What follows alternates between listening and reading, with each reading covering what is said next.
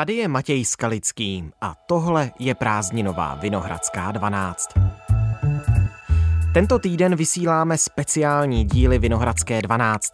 Získali jsme pět dlouhých článků z pěti různých světových médií a načetli jsme je spolu s editorkou Žanetou Němcovou. První text je z amerického magazínu The Atlantic o tom, co dělají mořští predátoři tak hluboko pod hladinou. Třeba žraloci velerybí se totiž dokážou potopit i míly hluboko. A mořští biologové se stále snaží přijít na to, proč to dělají.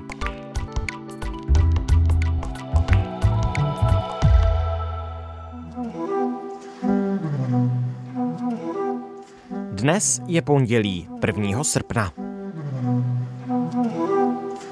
Co dělají mořští predátoři tak hluboko pod hladinou? Článek vydaný v magazínu The Atlantic napsala Stefanie Pejnová, přeložil Karel Janů. Existuje proto jediné slovo, nepopsatelné. Je to jeden z těch úžasných zážitků, které se nedají popsat slovy, říká ekolog Simon Torold. Snaží se vysvětlit, jaké to je, když se ponoříte do oceánu a připevníte vysílačku na žraloka velrybího, nejúžasnější rybu v moři. Pokaždé, když to dělám, zažívám obrovský nával adrenalinu, říká. Jednak kvůli vědě, jednak kvůli té šílené rychlosti, kterou se jí snažím připevnit.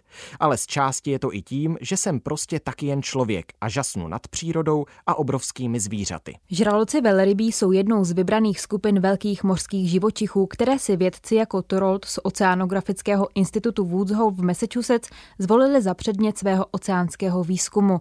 Jsou vybaveni elektronickými vysílačkami se sadou senzorů, sledovacích zařízení a občas i malými kamerami a schromažďují informace tam, kam výzkumníci nemohou.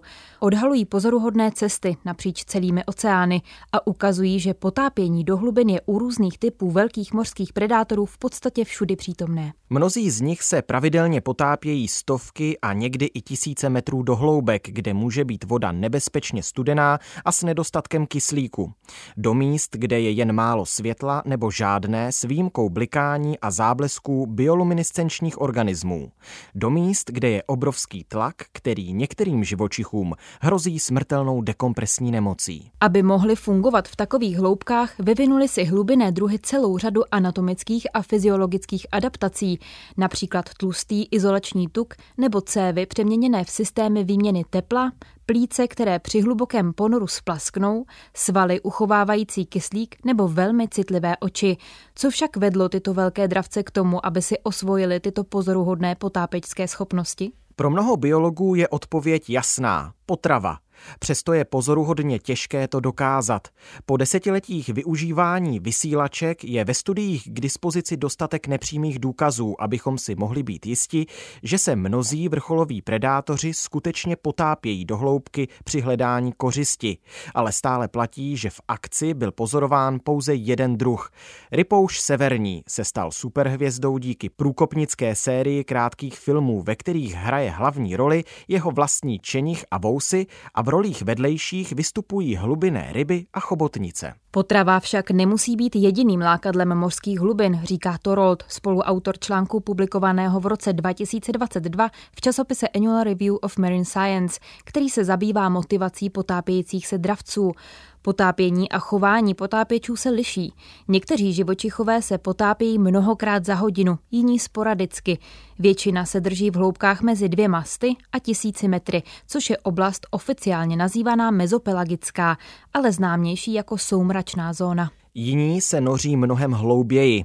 Různé trajektorie ponorů také naznačují, že nemají jen jednu funkci. Například rychlý ponor dolů a stejně prudké vynoření naznačují jiný účel než dlouhý, pomalý ponor s plochým dnem. Pokud tentýž jedinec provádí různé typy ponorů v různou dobu, říká Torold, pak je to dobrý důkaz, že slouží k různým účelům. Návrhů, jaké by mohly být tyto účely, je celá řada. Hluboké, slabě osvětlené vody by mohly být útočištěm před jinými predátory, místem pro ochlazení přehřívajícího se těla, navigačními ukazateli pro ty, kteří je dokážou detekovat a dokonce i komunikačním kanálem na velké vzdálenosti. Všechny tyto nápady jsou ve hře, říká Torold. Skutečnost, že žádný z nich nemůžeme vyloučit, ukazuje, jak záhadná je pro nás řada těchto velkých mořských živočichů. Potápění do hloubky se vyvinulo téměř u všech druhů oceánských obratlovců. Dělají to i velké kostnaté ryby, jako tuňáci a mečouni. Dělají to také chrupavčití žraloci a rejnoci, stejně tak i živočichové dýchající vzduch, tučňáci, mořské želvy, ozubení kytovci a tuleni. Ti všichni dokážou na jeden nádech dosáhnout mimořádné hloubky. Většina z nich se potápí až do soumračné zóny, kde světlo z hora rychle slábne. Někteří se vydávají do temnoty půlnoční zóny, baty pelagické říše mezi tisícem a čtyřmi tisíci metry. Současným rekordmanem je vorvaňovec Zobatý. V roce 2014 dosáhl u pobřeží Jižní Kalifornie jeden z těchto kytovců, který na sobě měl vysílačku hloubky 2992 metrů. Rybí rekord drží žralok velrybí, který v roce 2010 dosáhl v Mexickém zálivu hloubky 1928 metrů.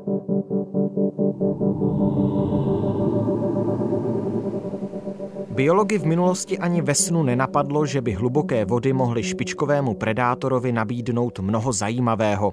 V 19. století se přírodovědci domnívali, že hlouběji než zhruba 500 metrů pod hladinou žije jen málo co. Ve 40. letech 20. století ovšem objevili američtí operátoři sonarů vrstvu hlubokého rozptylu, zónu, kde se jejich sonary odrážely od množství mezopelagických organismů. Tato vrstva plná potravy se pohybovala nahoru a dolů, jak ryby a drobní bezobratlí v noci migrovali k hladině, aby se nakrmili a přes den se stahovali do relativního bezpečí hlubokých vod. Ukázalo se, že soumračná zóna oceánu je nečekaně dobře zásobenou spižírnou plnou podivných a úžasných želatinových tvorů, svalnatých chobotnic, všudy přítomných a velmi výživných lampovníkovitých a ryb čeledi gonostomatidé se svými ostrými zoubky, které jsou považovány za nejhojněji zastoupené obratlovce na světě.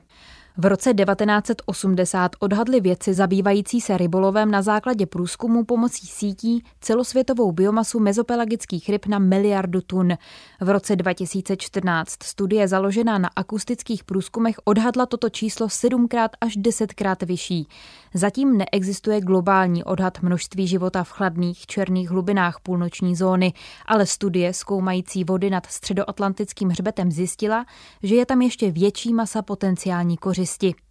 Potápění za potravou má smysl, pokud se právě v hlubokých vodách nachází biomasa, říká to Rold. Až do nedávna však byly všechny důkazy o hledání potravy jen nepřímé.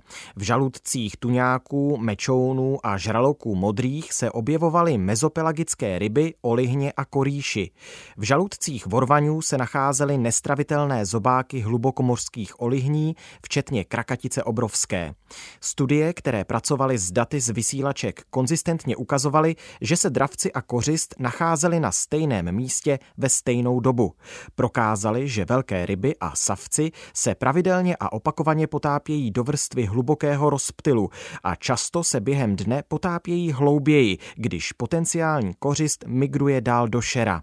Někteří označkovaní tuňáci a mečouni přesně sledují denní migraci potenciální kořisti. Díky vývoji stále dokonalejších vysílaček si biologové vytvářejí detailnější obraz o tom, co tito živočichové v hlubinách dělají. Vysílačky připevněné k ploutvím, hlavám a čelistem schromažďují a ukládají celou řadu údajů po mnoho měsíců. Zařízení se senzory tlaku, teploty a světla umožňují vědcům rekonstruovat pohyb ve vodě a hloubku a profil ponorů. V posledních několika letech se objevily inovativní doplňky, akcelerometry, které zaznamenávají kroucení a otáčení hlavy, senzory, které detekují pohyb čelistí, hydrofony detekující zvuk a dokonce i chytrá videokamera, která natáčí jen zajímavé okamžiky hodné záznamu. Umístění těchto zařízení na velké predátory je nesmírně náročné. Žraloci velrybí jsou vzácní a nepolapitelní, ale podařilo se nám jich označit slušný počet, říká Torold. Obávaní žraloci, jako je velký bílý, představují výzvu z jiného důvodu. Volné potápění v jejich blízkosti nepřipadá v úvahu a pokud chcete označit hřbetní ploutev tohoto tvora, potřebujete loď s hydraulickou plošinou, která žraloka vyzdvihne na palubu, kde lze operaci bezpečně provést. Označování mečounů je obzvláště obtížné. Je těžké je najít, jsou nepředvídatelní a nebezpeční, jak může dosvědčit Toroldův spoluautor Peter Gabe, oceánograf z University of Washington.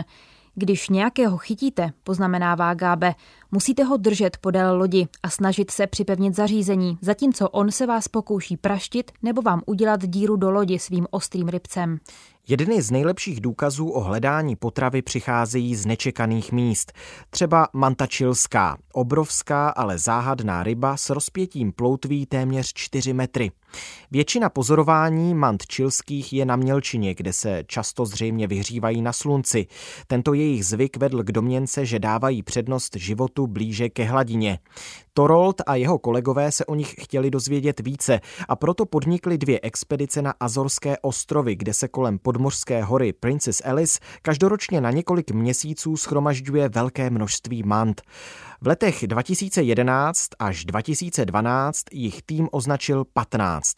Vysílačky zaznamenávaly jejich pohyb po dobu až pěti měsíců a poté odesílali údaje do Woods Hole. Výsledky byly ohromující. Nejen, že manty urazily tisíce kilometrů ohromnou rychlostí, ale často se ponořily do hloubky tisíce metrů a více. Nejhlubší zaznamenaný ponor byl 1896 metrů. Ukázalo se, že manty jsou všechno, jen ne na mělčině se slunící a vyhřívající tvorové. Patří mezi nejhlouběji se potápějící mořské ryby a vše nasvědčuje tomu, že důvodem je potrava. Většina ponorů mant měla neobvyklý stupňovitý profil. Potápějí se do hloubky, pak se na chvíli zastaví, trochu se vynoří a znovu zůstanou v dané hloubce a tak pořád dál, říká Torold. Když se podíváte na sonar, zdá se, že se zastavují tam, kde jsou tenké, ale husté vrstvy kořisti. Zatím jsme nebyli schopni sledovat, co přesně dělají, ale tohle je pádný důkaz, že hledají potravu. To by vysvětlovalo, proč mají manty čilské v mozkové dutině síť dobře vyvinutých cév, podobnou jako se nachází u některých hlubinných žraloků, kde funguje jako systém výměny tepla, aby mozek nebyl vystaven přílišnému chladu. Biologové si vždycky kladli otázku, proč by ji ryba, která žije v prosluněných horních vodách oceánu, potřebovala. Je to další důkaz, že manty hledají potravu v hloubce a proto potřebují udržovat svůj mozek a smyslový systém aktivní i v chladu, říká Torold. A pokud jde o vyhřívání na slunci, to považuje za čerpání tepla před hlubokým ponorem a po něm.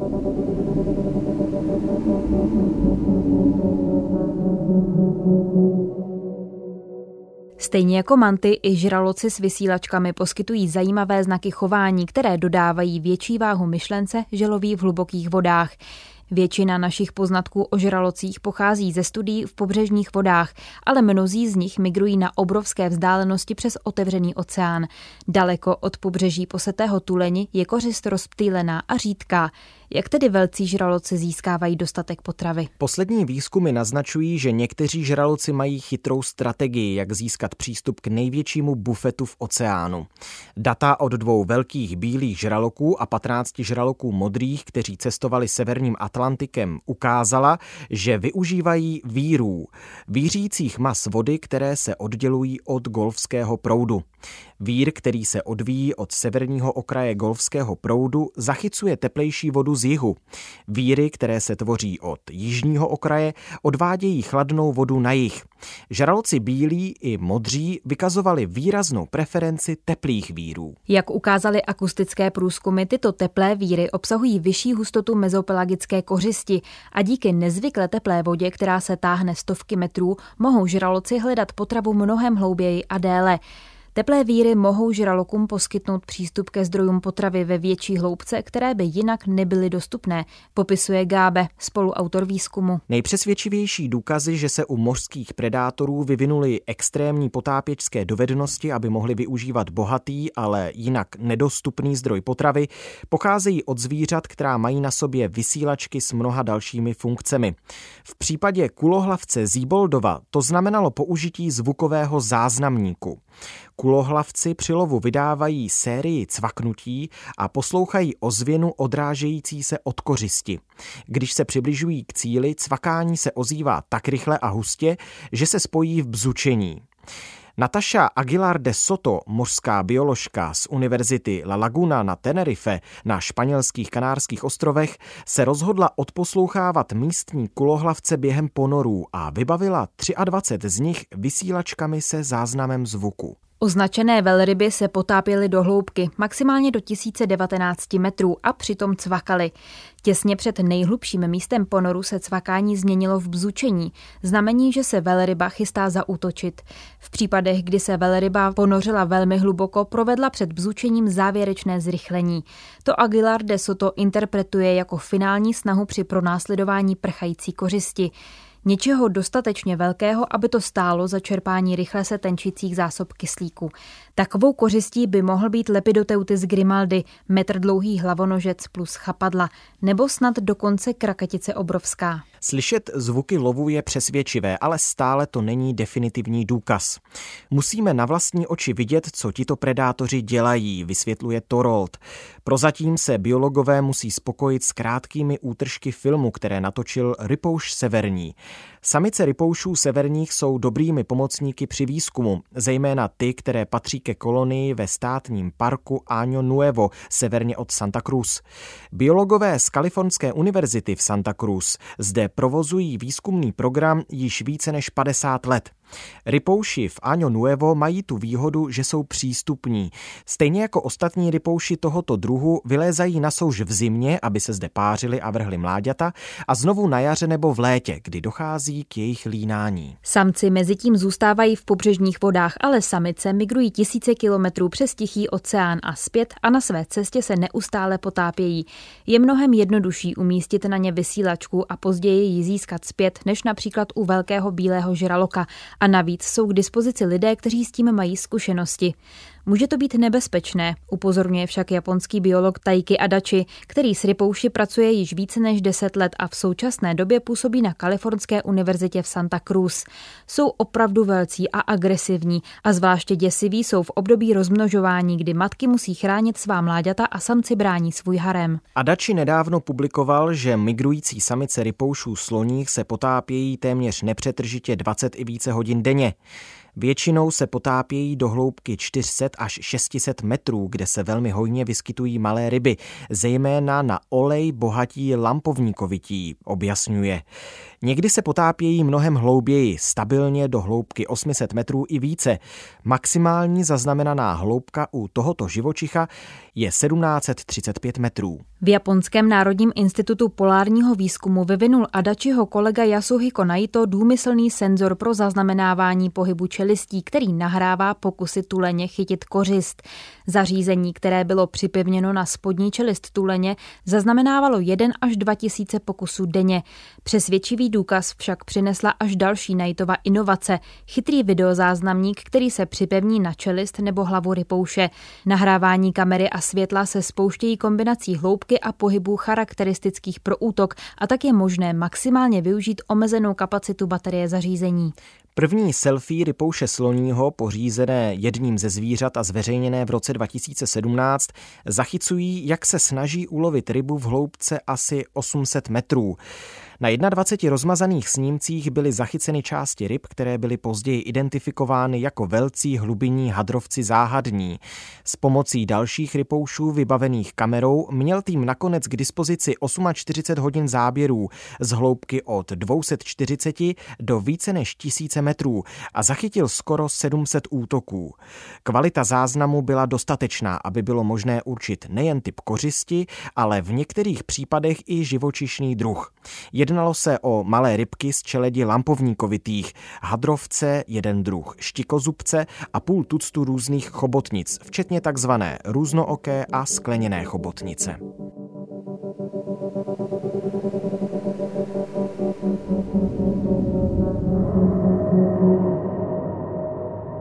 Kromě potápění za potravou existují důkazy, že ponory, zejména ty extrémnější, slouží i k jiným účelům. Za zvážení určitě stojí útěk před hrozivějšími predátory. Například tuňák žlutoploutvý tráví většinu času v horních dvoustech metrech oceánu. V roce 2020 oznámil rybářský biolog Tim Lam z Massachusettské univerzity v Bostonu, že 6 ze 17 tuňáků, které opatřil vysílačkou ve vodách u Havaje, se zřejmě takto střetlo s predátorem. Čtyři z nich se potopili, tři do hloubky kolem tisíce metrů a poté ztratili své vysílačky. Lam předpokládá, že k tomu došlo pravděpodobně během zběsilých manévrů, když se snažili uniknout. Pátý tuňák se náhle ponořil ze 134 metrů do 1592 metrů, což Lam vykládá jako možný pokus uniknout nepříteli. Když se vrátil na hladinu, zdálo se, že byl vystresovaný a strávil celý den u hladiny, než se vrátil k normální aktivitě. A pak tu byl ten, který neunikl. Údaje z jeho vysílačky ukázaly, že dosáhl hloubky 326 metrů a pak vše potemnělo a teplota stoupla.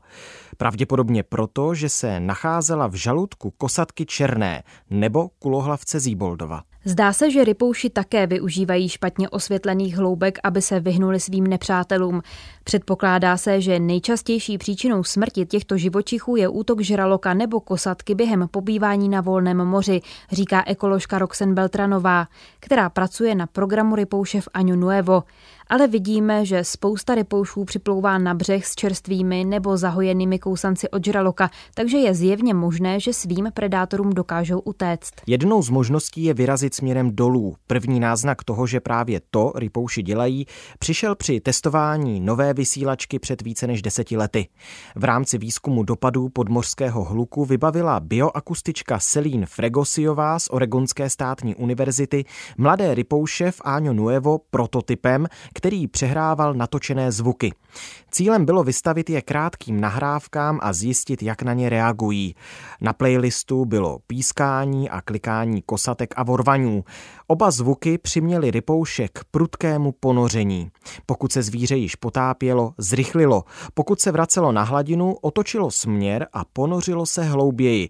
V jednom případě téměř zdvojnásobilo svou původní hloubku. Loni Beltranová a její kolegové zjistili, že rypouši do tmy nejen utíkají, ale také tam odpočívají. Rypouš je častěji zabit v jasně osvětlených horních částech oceánu, kde se běžně vyskytují žraloci a kosatky. Při schánění potravy mají čas jen na krátké přestávky, kdy se bez námahy nechávají unášet 10 až 20 minut. Beltranová zjistila, že nejraději odpočívají několik set metrů pod hladinou a čím jsou tlustší a zdatnější, tím hlouběji se vydávají hledat bezpečí. A jaké jsou ještě další naznačené důvody potápění do hlubin? Pravděpodobně mezi ně patří i navigace. Téměř všichni velcí mořští predátoři v určitém období svého života migrují na velké vzdálenosti. O některých z nich, včetně žraloků a želv, je známo, že jsou schopni detekovat signály magnetického pole Země, vnímat úrovně magnetické intenzity a anomálie vytvářené geologickými prvky, jako jsou podmořské hory. Živočichové, kteří jsou schopni vnímat tyto signály, se mohou potápět do hloubek, kde jsou silnější, vysvětluje Torold. Kožatky velké se extrémně potápějí pouze během migrací na dlouhé vzdálenosti, což naznačuje, že si mohou ověřovat, zda jsou na správné trase. Předpokládá se, že žraloci kladivouni v kalifornském zálivu nacházejí cestu k podmořským horám a z nich díky vnímání místní magnetické krajiny. Existuje jediný příklad druhu, který se zřejmě potápí, aby se ochladil. Tuňák obecný tráví každý rok několik měsíců v chladných vodách mírného pásu a vyvinul si velmi účinný způsob, jak si udržet tělesné teplo. Třese ale v subtropickém Mexickém zálivu, kde je to pro něj nevýhodou. Tuňáci se zřejmě snaží vyhnout přehřátí tím, že se při vstupu do zálivu a při jeho opouštění potápějí do hloubky pod 500 metrů a při tření zůstávají v hloubce pod dvěma metry. A zůstává tu i možnost, že hluboké moře je vhodným místem pro konverzace. Existuje totiž zóna, která se rozprostírá od hloubky několika set metrů až po víc než tisíc, kde se zvuk šíří dál. To je ideální pro komunikaci na velké vzdálenosti. Když se v této zóně nacházejí plejtváci obrovští a myšokové, jsou slyšet odhadem na vzdálenost 1700 kilometrů, i když nikdo neví, zda se tam vydávají právě za tímto účelem. Je toho tolik, co pořád nevíme. I s technologiemi, které se v posledních 20 letech staly dostupnými, říká Torold. Seznam technologických přání do budoucna je dlouhý. Torold a jeho kolegové testují prototyp vysílačky, která dokáže lokalizovat polohu zvířete ve vodním sloupci s mnohem větší přesností. Rádi by také měli vysílačky, které by z obrovského množství dat zaznamenaných během mnoha měsíců na moři posílali zpět pouze relevantní údaje. Na prvním místě seznamu jsou však malé chytré kamery. Když mohou rypouši natáčet tak skvělé filmy, proč by to nemohli dělat i jiní vrcholoví predátoři? Potřebujeme lepší kamery, které budou dostatečně malé, aby se daly připevnit na tuňáky, žraloky a mečouny, vysvětluje Torold. Musí být miniaturní, ale s vysokým rozlišením, schopné pracovat při nízké hladině osvětlení a zaznamenávat data během dlouhých období, kdy se pohybují na otevřeném oceánu. Zkrátka, vidět znamená věřit. Ostatně, kdo by se nechtěl podívat na amatérská videa velkého bílého žraloka?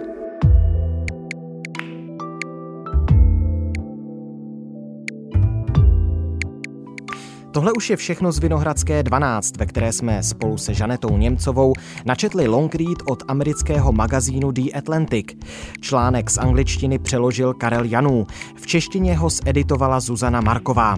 V originále text vyšel 5. června s titulkem What are the ocean predators doing so deep underwater? A v původním znění ho vydal server No Label Magazine. Jeho autorkou je Stephanie Paynová. Další text vám přečteme už zítra. Poslechnout i sami přečíst si ho budete moct jako vždy na webu iRozhlas.cz. V audiu bude dostupný také v aplikaci Můj rozhlas a ve všech dalších podcastových aplikacích. Naslyšenou zítra.